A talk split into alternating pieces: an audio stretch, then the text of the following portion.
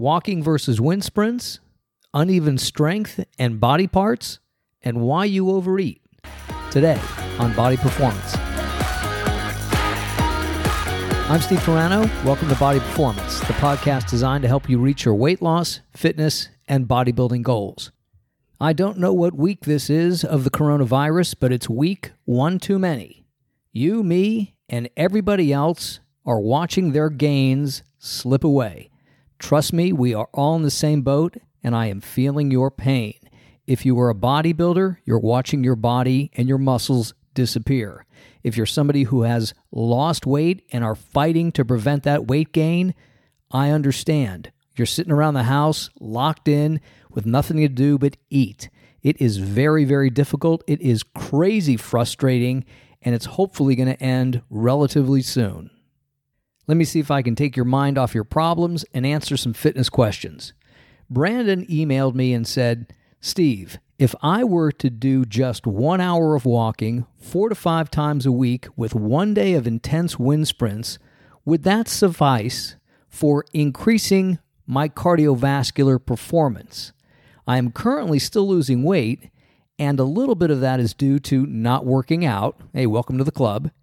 And I'm currently doing one hour of walking six to seven days a week with one intense day of wind sprints per week.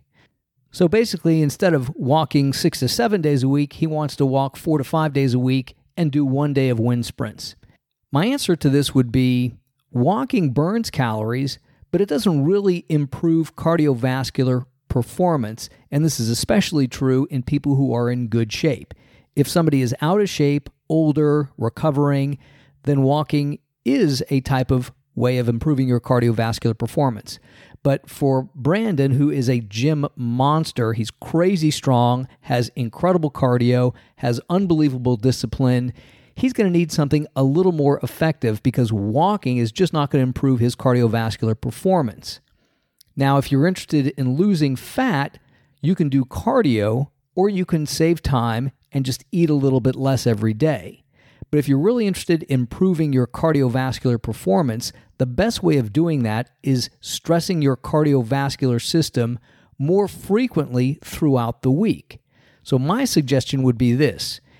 Do the walking four to five days a week, and then make one day of wind sprinting, three days of wind sprints. But you just don't have to do as much wind sprinting. For instance, if you did one day of, let's say, twelve wind sprints, which is a lot of work, you could cut that down to, let's say, six wind sprints, but do that three times a week. That way, the intense cardio is spread out throughout the week, and essentially, the body doesn't have a chance to evolve or relax back into a sedentary lifestyle. Essentially, since that cardiovascular impact is more frequent throughout the week, you're able to maintain that cardiovascular performance. And really what happens is your body doesn't lose or break down the enzymes that are generated when cardiovascular performance is performed. So by doing this, you're able to have those enzymes hang out a lot longer, so your cardiovascular performance sticks around a little longer.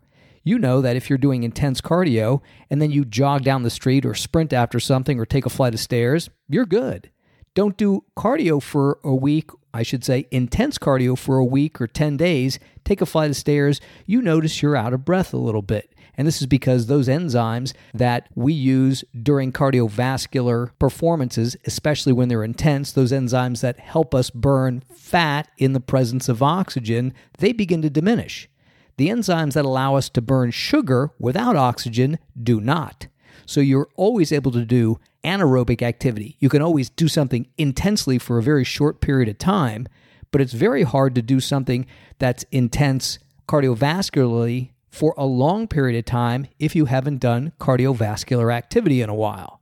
So while walking will improve your cardiovascular performance if you're out of shape, it will not do much if you're in shape. Will it burn calories? Absolutely. Do I want to walk an hour a day? Well, at this stage in the game, I probably do because I want to get out of the house.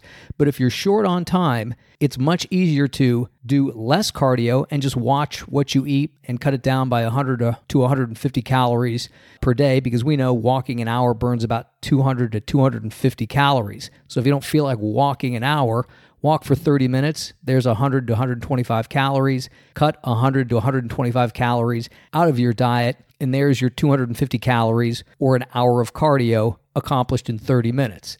And by increasing your intensity of your cardiovascular exercises, you will increase or improve your cardiovascular performance. And if you do those more frequently throughout the week, you'll maintain your cardiovascular performance, and you probably won't have to do as much or as intense cardio on the days you do it if you do it more frequently.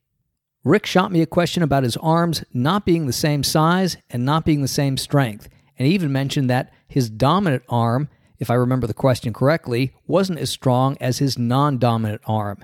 Now, this is a common occurrence for people, especially guys, because we're obsessed about making sure uh, we're equally strong on both sides. Our left and our right sides are the same strength. And this definitely rears its ugly head when we're bench pressing, because everybody wants to have a big bench press. Nobody asks how much you curl, how much you do bent over rows with, but everybody asks how much you bench press. And when you're bench pressing and the right side doesn't go up as fast as the left side, everybody needs psychotherapy. Rick, everybody is the same way. Now, this has to do a lot with biomechanics, biochemistry, leverage, kinesiology, and a variety of other things. To keep the answer simple, it's simple biomechanics or leverage, how your muscles, tendons, and ligaments join and attach to one another. This is how tremendous leverage is created. It's how a one hundred fifty pound guy is able to jack up a four thousand pound car. Leverage and biomechanics. Some people are just blessed with it. It's just the way they're born. If you think about an orangutan, which is primarily an arboreal animal, meaning it lives its life in the trees, it's able to pull itself up with one arm. Them and any of the other great apes, except man, can do that. Try doing that, and if you can do a one-arm pull-up, that's impressive. But try doing it all day long, a thousand times a day, and making it look effortless. We can't do that, but the great apes can. But again, an orangutan's not that much bigger than you, if at all. A chimpanzee, not much bigger than a man. But these, these animals have incredible strength, over-the-top type of power. And this is because of the incredible mechanical advantage they get with their joints, their tendons, and their ligaments. So, back to the original question. Why is one arm bigger than the other? It might not have the exact same insertions or attachments for tendons and ligaments, so one side's a little bit stronger than the other. The muscles might not be exactly the same size. While humans are bilaterals, meaning if we were folded in half, we would match. Our left side would be about the same as our right side. It's not an exact match. One ear is usually bigger than the other. It's usually lower than the other. And the same thing with your biceps and triceps and your quads. If you folded yourself in half, they wouldn't match perfectly. So many times, if a muscle is slightly bigger or shaped slightly differently, it's going to have slightly better power or weaker power. So that's just the way it is.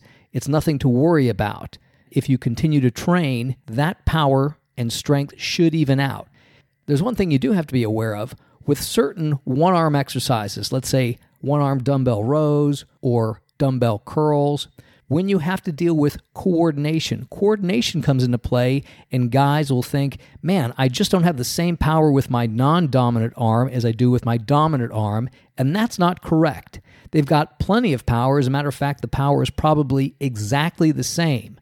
What the challenge is, is putting all that power to use. And usually they feel the strange difference when they're doing one-arm exercises.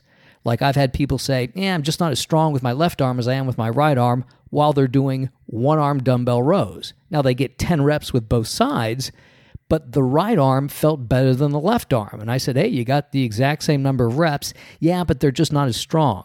And I tell them they are as strong. You just don't feel it because you're not as coordinated, so you're not able to apply that power as well or as confidently. If you're right-handed, your left arm is about as strong as your right arm, but you can't throw a baseball as fast with your left arm as your right arm unless you're ambidextrous, and that's very few people. This can be another factor as to why one side is bigger or doesn't feel as strong as the other, but my suggestion would be don't worry about it. Just work out, lift, do your best. The power and the size will even out, and again, if your left side doesn't match your right side perfectly, nobody's going to notice. They're going to be just impressed with your physique, how much you can lift, and how damn good looking you are, Rick. Okay, so just don't worry about it, and remember what my mother always said. Just be glad you have a face. And then the question of why do we overeat always comes into play. Is it my hormones? Is it my emotions? I'm going to tell you why you overeat. Number one, food tastes good. Reason number two, food tastes good. Reason number three, good food is very, very stimulating. Reason number four, food tastes good. Okay? Nobody ever says, man, I went crazy last night and ate a ton of vegetables. They say, I fell off the wagon and ate a half a gallon of ice cream. You know why? Because food tastes great. It's incredibly stimulating. And when I'm having sex, I don't think about food. You know why? Because sex is more stimulating than food. But when I'm home alone and I'm bored and I'm watching T V and it's not stimulating, I'm either thinking about sex or food. And since there ain't nobody around to have sex with, I go to the fridge looking for something great to eat, and it's usually something sweet, something that's really, really stimulating. I usually don't go, wow, man, I could go for a great piece of fruit. I'm looking for chocolate-covered almonds or chocolate-covered peanuts or something really sweet like cake candy or cookies. That's the way it is. And I'm going to tell you this, even emotional eaters, you're not pounding down a ton of fruit and veggies and then beating yourself up over it afterwards. Why? Because they don't taste as good as chocolate and caramel. Again, back to taste and stimulation. So for whatever reason you might be eating emotionally, it's those great flavors that happen to quell or stimulate you to take your mind off of your sad feelings. I'm not discounting your emotional eating and I'm not discounting your feelings. But think about that next time. If you want to eat emotionally, step back and go, gee, why am I pounding down these chocolates? Because I can feel bad about myself and beat myself up about it later. Pound down some fruits and veggies and then go, wow, I feel good about myself because I took in a bunch of nutrients and I didn't take in a bunch of empty calories that are just going to make me fat and overweight. Sorry for telling you the truth. I know people don't like that, but everybody prefers a pretty lie over the ugly truth, and that's not body performance. Remember, fruits taste good, and vegetables taste better when they're covered in cheese. But if they tasted like caramel and chocolates, we wouldn't have an obesity problem in America or a type two diabetes epidemic. So don't kid yourself. If you feel like eating, throw back some fruits and vegetables or have just a little bit of a sweet, enjoy it, relish it, and then just don't beat yourself up over it. As I've said before, just factor it into your total calorie intake. And even if it's more calories than you plan to eat on a Saturday night, don't worry about it. Remember the mindset. I worked out last week, last month, and last year. I'm going to work out next week, next month, and next year. So those extra two hundred, three hundred calories that you ate, they're going to be gone because you're going to do additional cardio or you're just not going to eat as much at your next meal and you're going to be aware of it. Remember, weight gain is the slow, gradual accumulation of a small amount of calories over a long period of time. That's how normal weight gain occurs. If you're gaining weight fast, you are overeating. If somebody is four hundred pounds, they are overeating because that requires a tremendous amount of caloric intake to maintain. I saw a movie star on Howard Stern recently. He was really heavy. He didn't look like he did twenty years ago. Now, I don't want to hear the excuse about age, because let me tell you something. Jennifer Aniston looks great. Courtney Cox looks great. Sylvester Stallone looks great. And regardless of what they're doing, they're conscious of how they look, what they eat, and what they do. So don't give me that excuse about age. Everybody can look good at any age. It's just a matter of time, effort, discipline, and do you really want it? If you have any questions, you can hit me up on Instagram at Body Performance Help. I've got a YouTube channel, Steve Terrano. You can also find me on Facebook, which is not hard. And again, if you need help, give me a shout. If you know somebody else who needs help, point them in the direction of the podcast or the website or my Facebook page, and I'm always happy to help. I'm here to give people some insight as to how weight gain occurs and how weight loss occurs so we can take away the mystery and help people regain their life and regain their happiness. I'm Steve Terrano, and this is Body Performance.